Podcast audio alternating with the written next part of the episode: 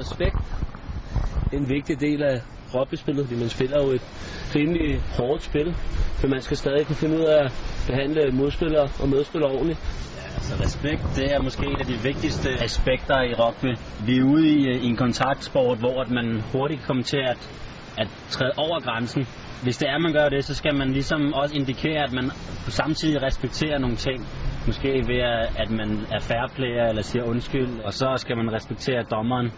Det er i hvert fald meget vigtigt. Fair play, det er en nødvendighed i uh, kontaktsport. Ellers eskalerer det. Så er det starter man en ond cirkel, og så ender det galt.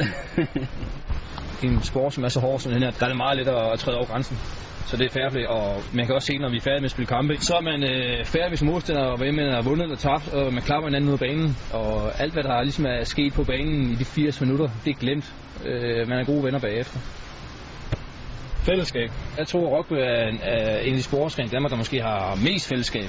Vi er en lille sportsgren, og fordi at, øh, vi er der også er så mange forskellige forskelligheder på, på holdet, altså vi er meget mangfoldige, så, så giver det et stærkt fællesskab.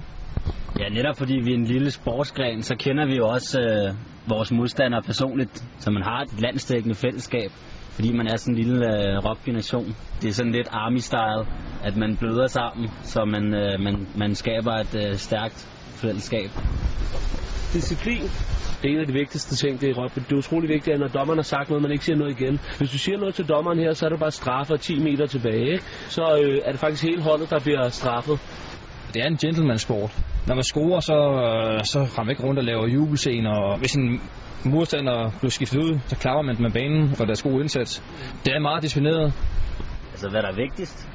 Hvis vi starter med etteren, det er også, synes jeg faktisk ligger, ligger godt. Fair play først. Jeg synes, respekt skal først. Du har respekt, fair play og disciplin, som der gør, at hele spillet fungerer, ikke? Og så har du fællesskabet, der man spiller i klub, eller man er rivaler mod hinanden, så har man en utrolig godt venskab, ikke? Som jeg siger, jo meget firkantet, at rugby det er en, øh, det er en hooligansport, spillet af gentleman, og fodbold det er en gentlemansport, spillet af hooligans. Og det passer også meget godt.